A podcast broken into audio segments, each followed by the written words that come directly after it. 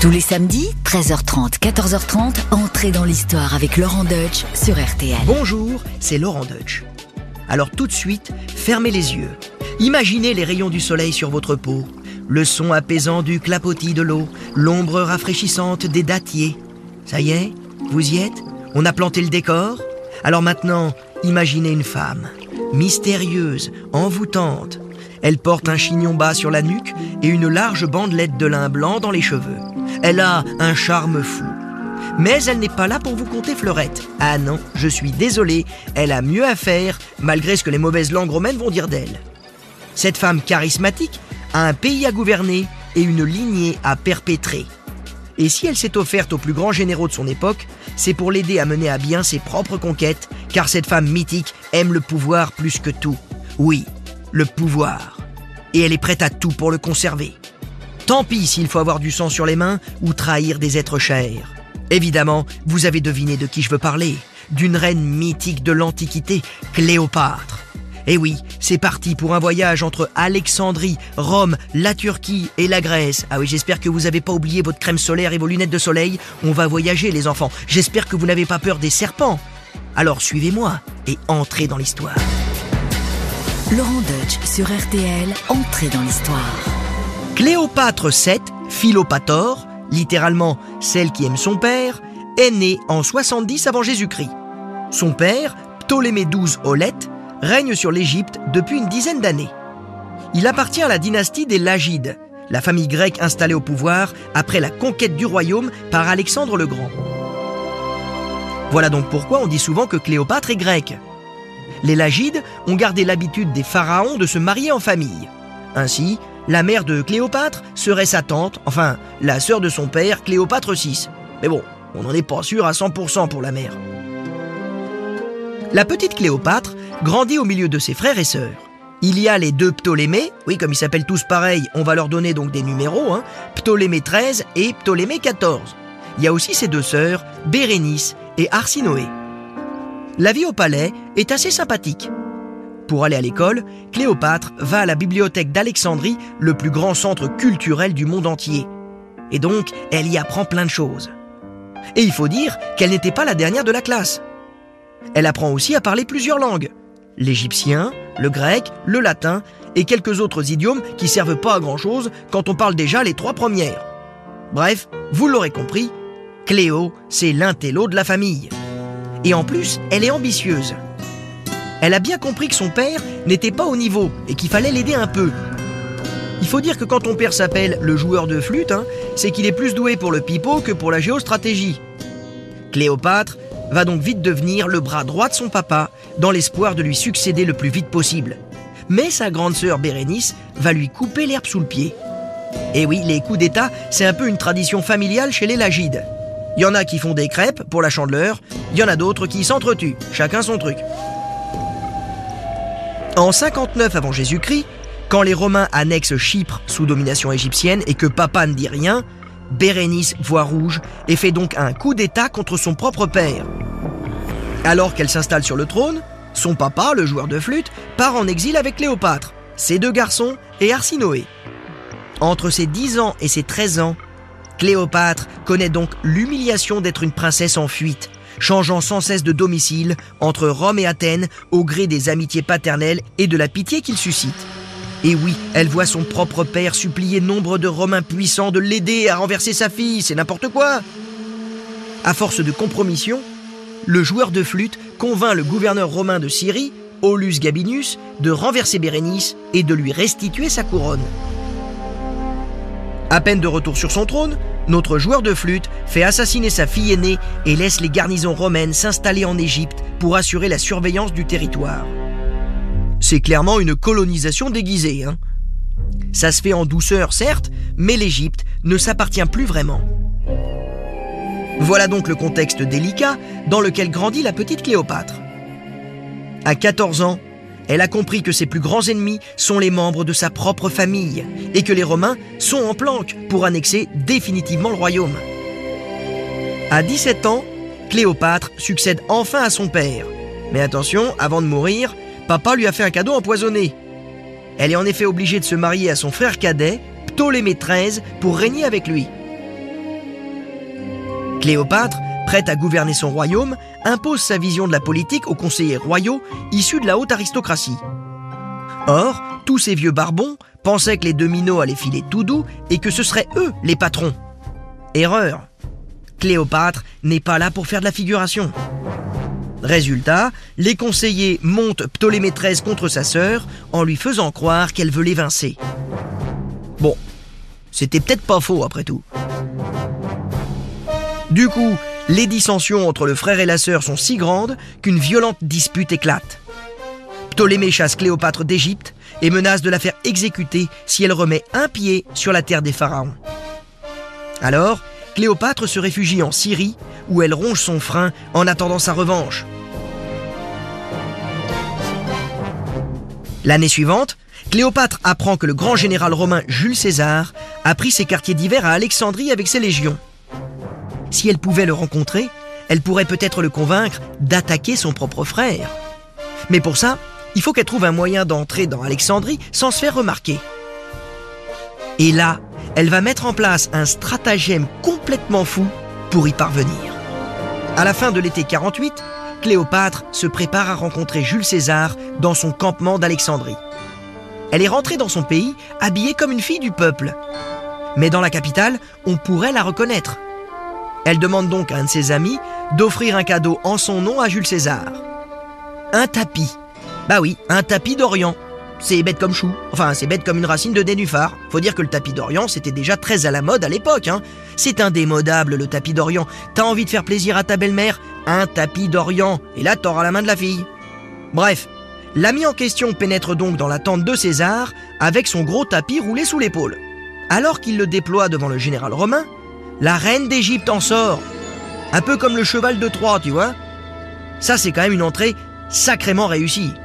On se croirait dans une pièce de Feydeau, tu vois, genre « Ciel, Cléopâtre !» Et là, du coup, comment voulez-vous que César, cinquante-deux ans, grand vainqueur de la guerre des Gaules, résiste à ce petit bout de femme de vingt et un ans qui s'est planqué dans un tapis?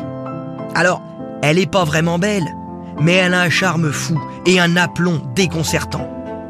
Le Romain et l'Égyptienne vont passer la nuit à discuter pour passer un accord.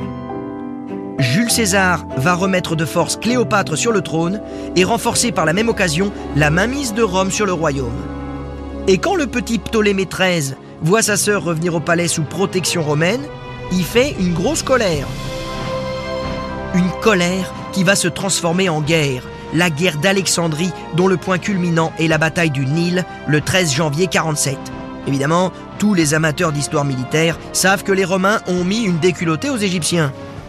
Faut dire que c'était très déséquilibré. Imaginez un peu le carnage que ferait Lionel Messi face à une équipe de deuxième division. Au final, Ptolémée treize se noie dans le Nil. Enfin, c'est ce qu'on croit, car on ne retrouve que sa cuirasse flottant sur le fleuve. Et là, César est un peu embêté. Oui, il y a une légende qui raconte que ceux qui meurent dans l'eau sacrée du Nil peuvent ressusciter. Tu vois, genre le mec, l'épée de Damoclès au-dessus de ta tête, quoi. Il va revenir, il va revenir. Donc pour couper court aux rumeurs, le Romain expose la cuirasse tachée de boue et de sang en place publique à Alexandrie. Voilà, histoire de démystifier tout ça. Du coup, tranquillement, Cléopâtre peut reprendre sa place sur le trône. Et son Jules, Jules César, l'oblige à épouser le petit frère, Ptolémée quatorze. Oui, dans la tête d'un Romain, une fille ne peut pas gouverner seule. Et pour finir de sceller les alliances, Cléopâtre confie sa petite sœur Arsinoé à Jules César. Celle-ci fera partie du butin pour son triomphe à Rome. Et tant pis si elle se fait tuer à la fin. De toute façon, Cléopâtre, elle l'aimait pas trop, puis après tout, elle avait qu'à pas se mettre du côté de Ptolémée treize, hein. Elle avait qu'à choisir le bon camp. Comme dirait Louis de Funès, fallait pas miser le mauvais chameau. Pour fêter son retour à la tête de son pays, Cléopâtre emmène Jules César faire une croisière sur le Nil. Et là, ce voyage ressemble à une lune de miel. César s'impose alors comme le mentor de la reine. Elle est aussi audacieuse que lui. Et César adore l'idée de jouer les Pygmalions et d'accroître ainsi son influence sur l'Égypte, désormais sous tutelle romaine. Oui, le pays est en effet devenu un royaume vassal de Rome et Cléopâtre est diplomatiquement une reine amie. En gros, elle fera ce que les Romains lui diront de faire, si elle ne veut pas se faire destituer au profit d'un gouverneur romain. Au retour de ce voyage idyllique, César retourne vers la ville éternelle, laissant la jeune Cléopâtre enceinte. Elle accouche vraisemblablement en quarante-sept d'un petit garçon qu'elle nomme Ptolémée Césarion. Elle sait que cet enfant incarne la nouvelle union entre Rome et l'Égypte. Et elle est convaincue qu'il aura un grand destin. Pour rester proche de son amant, Cléopâtre séjourne deux fois à Rome. Cette ville qu'elle avait découverte lors de son exil enfantin lui réserve un bien mauvais accueil. Oui, Rome est profondément misogyne. On y déteste les femmes au pouvoir autant que les rois qu'on assimile à des tyrans. Cléopâtre est perçue comme une étrangère qui vient corrompre César.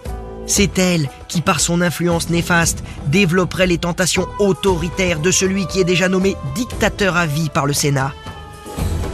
Et bientôt, un nouveau scandale éclate. César a fait ériger un temple en l'honneur de Vénus, sa déesse tutélaire. Or, il a ordonné au sculpteur de donner le visage de Cléopâtre à la statue de la déesse. Du coup, les Romains y voient un signe de la colonisation de leur ville par l'Égyptienne. D'affreux pamphlets circulent aussitôt pour détruire sa réputation. On la traite de Meretrix Augusta, littéralement une reine putain. Ah oui, c'est pas très élégant, je vous l'accorde. On vend aussi plein d'objets sur le marché avec des images qui ridiculisent Cléopâtre. Oui, on a retrouvé dans des fouilles archéologiques des lampes romaines où Cléopâtre est représentée en train de copuler avec un crocodile. C'est pas très sympa. Non, pour Cléopâtre, ça devait pas être drôle du tout. En plus, pour détruire sa réputation, les Romains s'emploient à la faire passer pour une sorcière, une nymphomane. Et c'est même un peu pour l'embêter qu'ils ont demandé la grâce à la petite sœur Arsinoé pendant le triomphe de Jules César.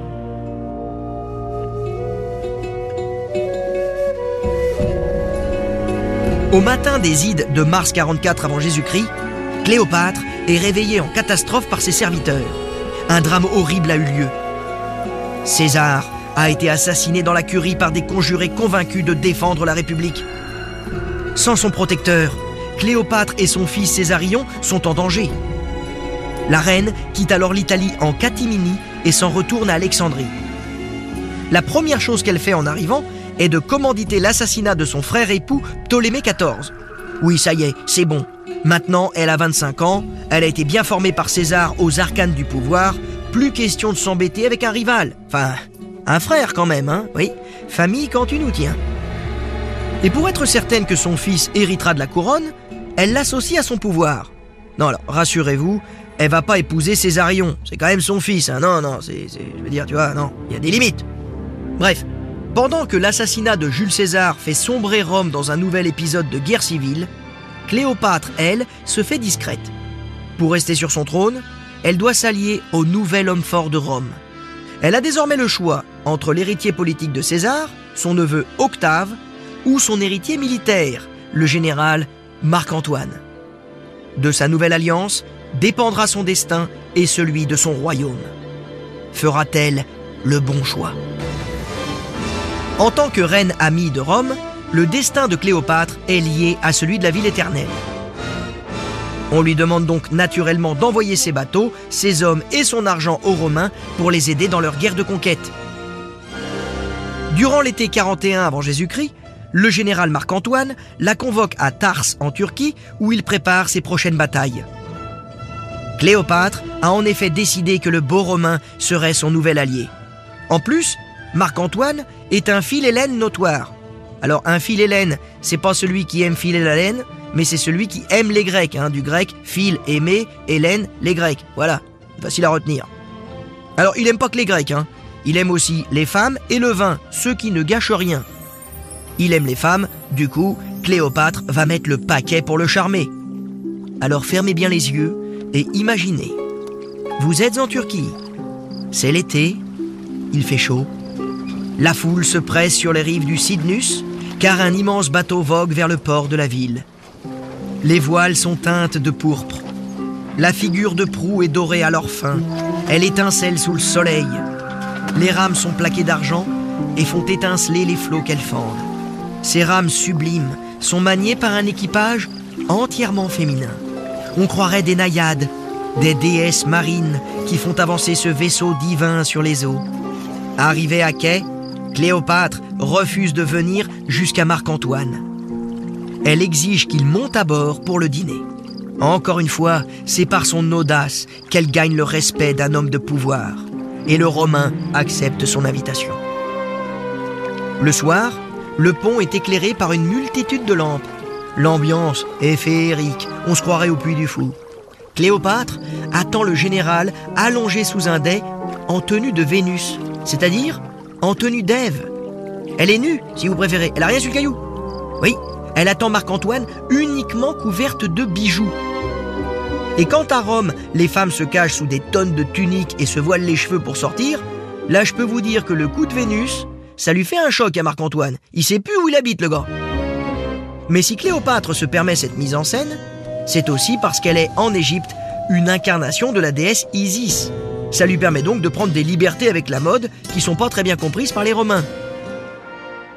Évidemment, Marc-Antoine tombe sous le charme de Cléopâtre. Il deviendra son mari et surtout son nouvel allié politique. Mais Cléopâtre lui réclame alors un acte symbolique d'allégeance. Assassiner sa sœur Arsinoé, devenue prêtresse dans un temple d'Artémis en Grèce. Oui, on sait jamais. S'il lui prenait l'envie de faire un coup d'État, mieux vaut prendre les devants. Et Marc-Antoine s'exécutera au risque de provoquer la colère de la déesse. Voilà, Cléopâtre s'est débarrassée de tous ses frères et sœurs un par un. En plus, Marc-Antoine est totalement fou d'elle. Maintenant, elle va s'employer à lui retourner le cerveau pour échapper à la tutelle romaine. Et c'est là que les choses vont se corser, parce que Marc-Antoine va être contraint de se marier à la sœur du fils adoptif de Jules César, Octavie, pour former une sorte de pacte de non-agression avec Octave. Vous suivez ? Ah, je peux vous dire que Paris Match, Gala et Voici, ou Stéphane Bern, auraient adoré cette époque.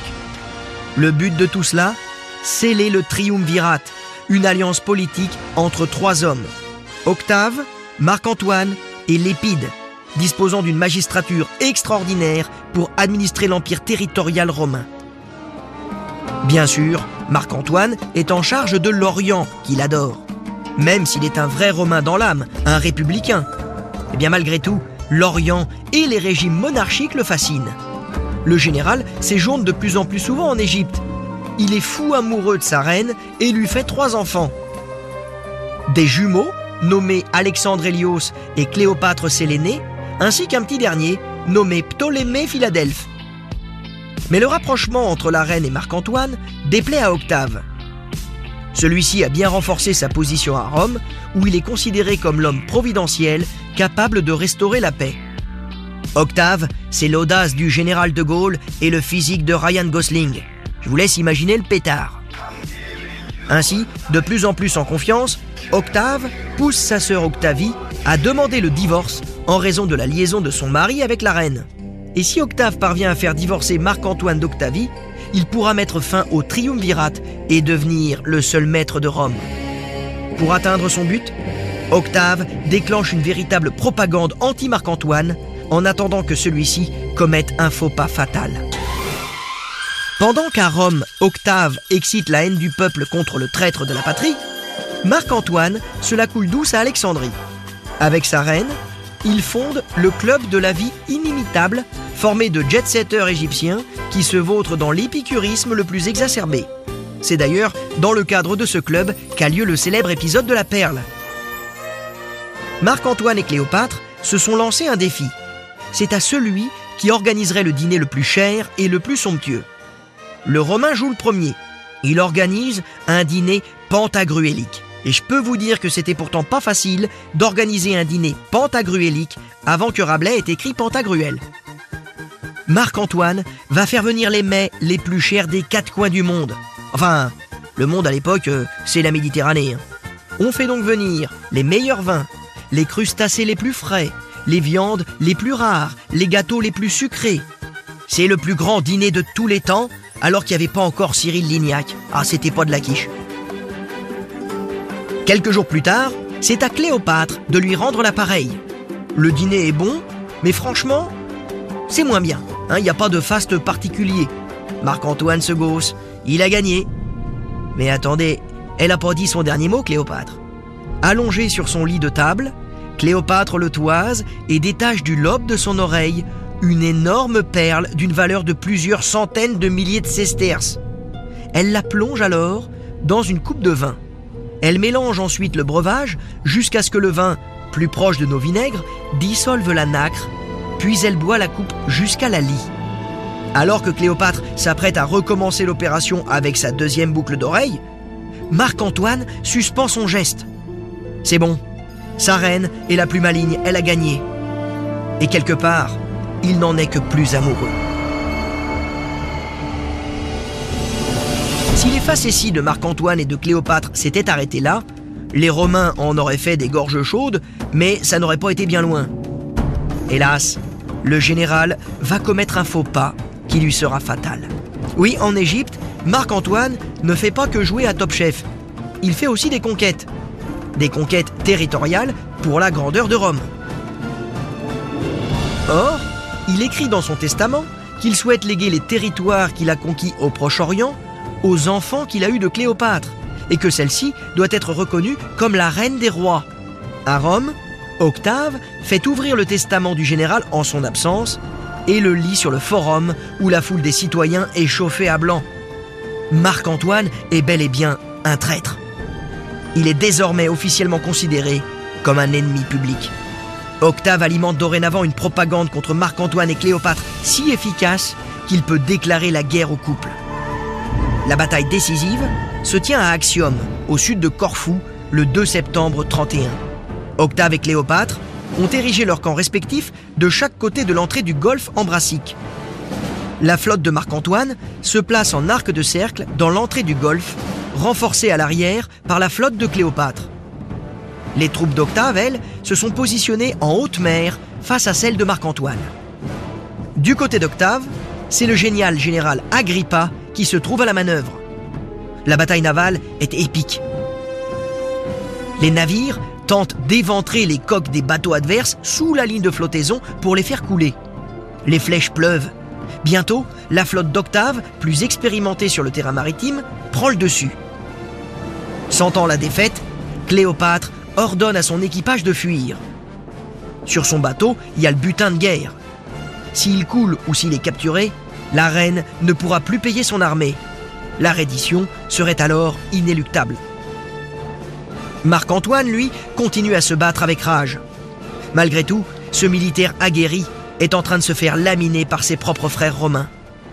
Et quand il comprend que Cléopâtre a mis les voiles, il décide lui aussi de prendre la fuite.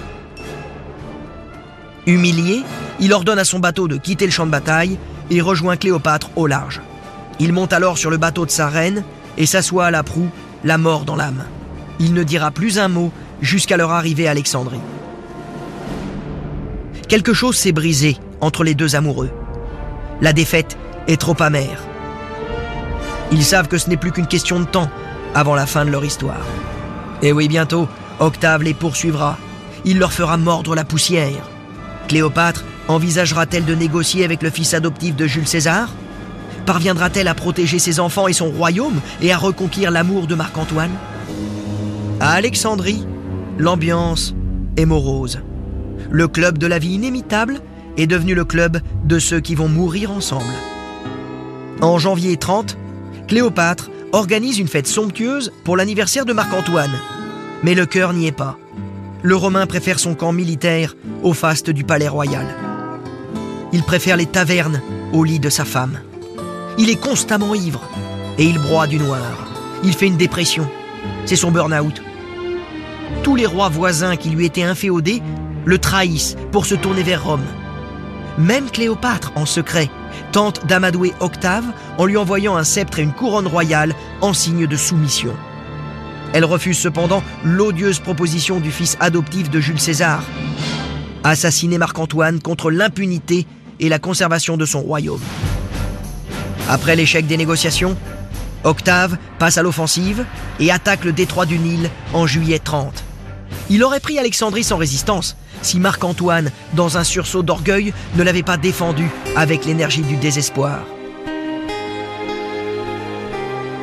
Cléopâtre, elle, semble déjà avoir rendu les armes. Son but est uniquement de convaincre Octave de laisser son pays à ses enfants. Mais elle ne sait pas comment s'y prendre. Elle a tout de même une certitude. Octave s'en prendra à Césarion, car César ne peut avoir deux fils. Elle l'envoie alors par précaution se réfugier en Éthiopie. Cléopâtre se retire ensuite dans son tombeau, construit près du temple d'Isis, au cap Lokias, et elle fait courir le bruit de son suicide.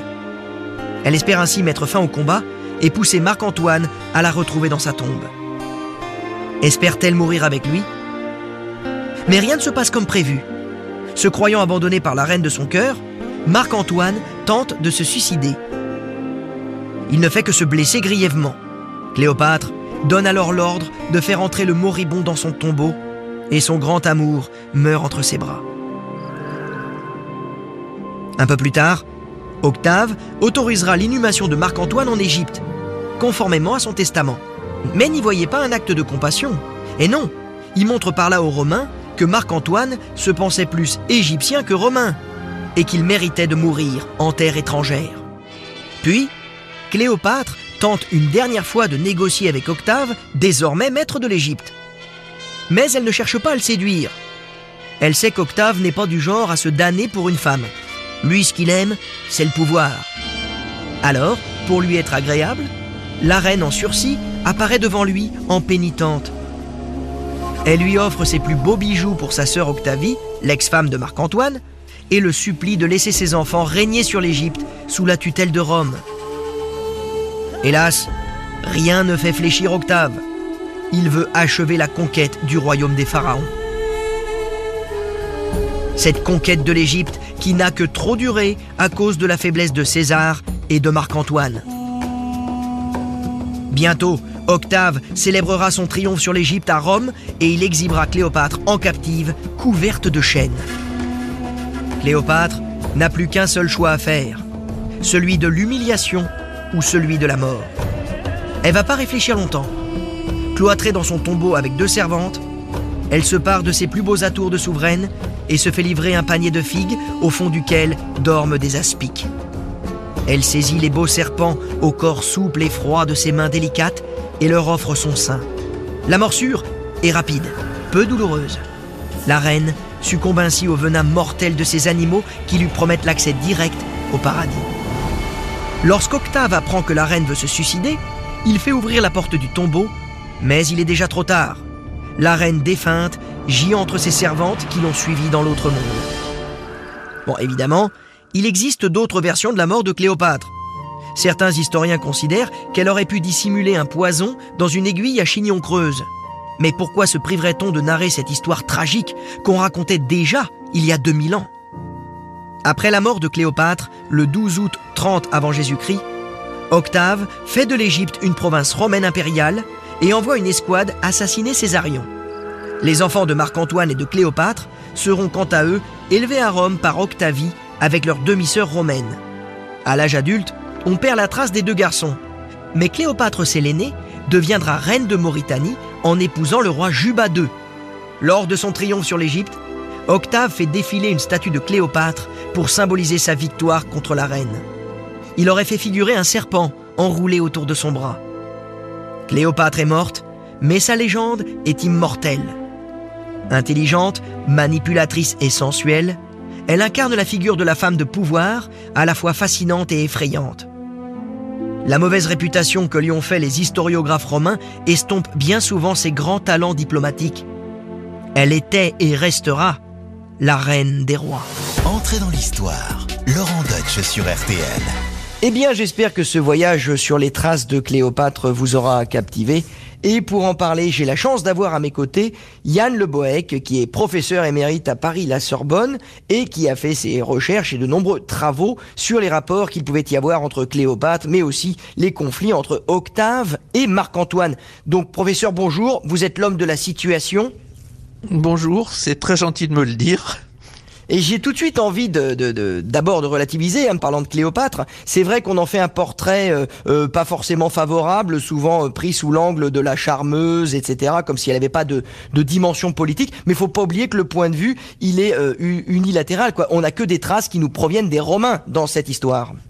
Absolument, et non seulement des Romains, mais même des ennemis de Cléopâtre, Octave, qui est le maître de l'Empire, et les écrivains de, de l'époque euh, sont soumis à, à non pas à sa, à sa dictature, ce serait très très excessif et très injuste, mais enfin sont soumis à une forte pression. Octave est le vainqueur, Cléopâtre est la vaincue, euh, elle s'est opposée à lui, euh, donc euh, les auteurs ne, ne lui sont pas favorables. Alors c'est le travail de l'historien, évidemment, de, euh, de naviguer à travers les différentes texte pour arriver à un véritable portrait de, de cette dame. Mais euh, faut quand même aussi reconnaître que euh, Cléopâtre va bénéficier de l'appui des Romains pour pouvoir euh, accéder au trône. Hein. Ça c'est euh, c'est euh, inévitable. À la fois d'abord Jules César, puis Marc-Antoine. Elle euh, elle a usé de ses charmes, euh, mais il y, y avait pas que ça. Il y avait une dimension autre avec Cléopâtre. Mais ça, ça a quand même été bien euh, bien bien, bien utile pour elle. En quarante-huit ans, elle a rencontré César et euh, il en est né un petit Césarion euh, en juin quarante-sept. Euh, le nom de, du gamin est quand même euh, très très intéressant pour euh, voir les rapports entre euh, la mère et, et le père. Et puis à partir de quarante et un, quand euh, Marc-Antoine devient le maître de l'Orient, euh, elle euh, elle lui est liée, subordonnée, et euh, il y a en fait des échanges réciproques entre ce couple. Alors donc euh, il y a évidemment un amour qui est euh, incontestablement réel entre un homme qui est fort, beau, et une femme qui euh, est peut-être euh, moins belle mais qui a euh, énormément de charme, et euh, cet amour euh, repose sur un fondement politique. Marc-Antoine est le maître de, de, de l'Orient, il a aussi une armée qui est exceptionnellement efficace. Euh, Cléopâtre, d'un autre côté, est euh, la reine d'Égypte, c'est-à-dire qu'un pays qui a une très grande ancienneté. En outre, c'est un pays qui est riche, avec le blé de la vallée du Nil, et puis avec les produits de luxe qui étaient assurés à... à Alexandrie. Alexandrie, c'était le Paris de l'Antiquité, hein, où on trouvait tout, toutes les belles choses, les belles robes, les beaux sacs. Et puis il y a aussi le musée, la bibliothèque, qui faisait de, de cette ville une ville extrêmement intellectuelle, qui attirait des gens de tout le, le bassin méditerranéen. Elle a choisi Marc-Antoine. Est-ce qu'elle n'a pas misé sur le mauvais cheval? Elle avait le choix, finalement. Bon, elle était un petit peu amoureuse de lui, mais il y avait une stratégie politique de donc de s'appuyer sur les hommes forts, sur les Romains, et donc sur Marc-Antoine. Elle aurait peut-être dû choisir Octave, non? Si elle avait su la suite, oui, elle aurait choisi Octave. Enfin, il faut voir qu'au début, les relations, quand elles se sont devenues difficiles entre Octave et Antoine, il n'était pas du tout évident que ce serait euh, Octave qui l'emporterait. C'est là où il y a eu la bataille d'Actium. La terrible bataille d'Actium entre elle et son allié, hein, son amant Marc-Antoine, avec les forces romaines d'Octave. Alors professeur, recontextualisons un petit peu cette bataille. Où est-ce que ça se situe? À quel moment ça se situe précisément? Alors, ça se situe au nord-ouest du Péloponnèse. Et euh, c'est, ça a eu lieu le deux septembre trente et un avant Jésus-Christ. Euh, d'un côté, il y a les forces de Cléopâtre et de Marc-Antoine, et qui sont l'un et l'autre des dieux pour le, le, leur sujet, pour leurs soldats. Marc-Antoine est euh, assimilé au dieu de la vigne et du vin Dionysos, à un dieu égyptien Osiris, et Cléopâtre est la déesse Isis. Il faut bien voir que c'est l'Occident romain contre l'Orient romain qui, qui s'affrontent. Alors le dispositif de la bataille est très simple, comme c'est exactement comme sur Terre, sauf que ce sont des navires au lieu d'être des, des légions. Il y a une aile gauche, une aile droite, un centre, et puis en retrait, il y a une réserve de chaque côté. Euh, Octave surtout essaie de manœuvrer pour détruire le, le bon ordre de la flotte ennemie. Et puis tout d'un coup, en plein milieu de, de la bataille, Cléopâtre, qui était, qui avait le commandement de la réserve, décide de quitter son poste, d'abandonner la bataille, et les navires de Cléopâtre traversent le dispositif de Marc-Antoine pour s'enfuir vers l'Égypte. Alors cette traversée, évidemment, sème la pagaille dans les unités euh, de Marc-Antoine et, euh, bien entendu, ça facilite de beaucoup la victoire euh, d'Octave. Mais pourquoi oui. Elle a fui? Pourquoi elle est partie? On n'en sait rien. C'est ce que nous disions tout à l'heure. Les sources sont toutes défavorables à, à Cléopâtre. Elles ne, ne nous le disent pas. En fait, euh, rappelons-nous que Marc-Antoine et Cléopâtre se sont rencontrés en quarante et un. Qu'ils ont eu des relations euh, très étroites à partir de trente-sept, nous sommes en trente et un. Peut-être y a-t-il y a-t-il eu entre les deux euh, une diminution de la passion, une diminution de l'amour?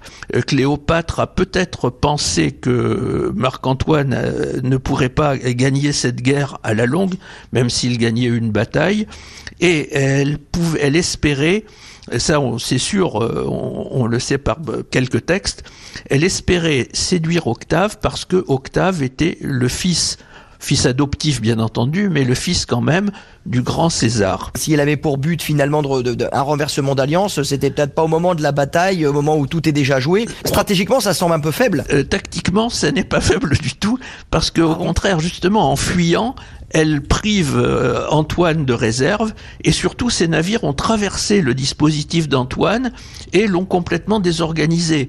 Elle l'a un petit peu poignardé dans ah. le dos.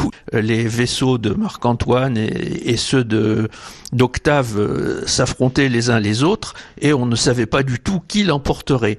Et en abandonnant son poste, d'abord elle privait Marc-Antoine de réserve, et ensuite, euh, en traversant le dispositif de Marc-Antoine, elle a complètement désorganisé la flotte de, de ce chef. Et euh, ça a rendu évidemment un immense service à Octave, euh, ce qui me laisse penser quand même qu'elle avait des arrière-pensées euh, favorables à Octave. Mais alors du coup, ensuite, ça lui a pas porté chance. Elle n'a, effectivement, elle n'a jamais réussi à séduire Octave. Et là encore, c'est pour deux raisons. Euh, il y a d'abord une raison euh, humaine, sentimentale. Bon, Octave est resté insensible au charme de la reine d'Égypte. Et puis, il y a aussi une raison politique. Euh, ça, ça, je, j'y tiens beaucoup. C'est que Octave représentait l'Occident, le latin, alors que Cléopâtre avait allié à, Ant- à Marc-Antoine, représentait l'Orient et la langue grec. Et il y avait ce conflit de culture qui était incontestable et qui euh, rejoignait le conflit politique. Merci beaucoup Yann Le Bohec. Je rappelle que vous êtes professeur émérite euh, à Paris-La Sorbonne et spécialiste de la question de Cléopâtre et sur les conflits entre Octave et Marc-Antoine. Et voilà, c'est fini pour aujourd'hui. Mais n'hésitez pas à retrouver d'autres épisodes d'Entrée dans l'Histoire sur le site r t l point f r et sur notre application. Et quant à moi, je vous retrouve la semaine prochaine pour d'autres surprises, d'autres aventures, d'autres personnages incroyables. En attendant, portez-vous bien et n'hésitez pas à vous abonner.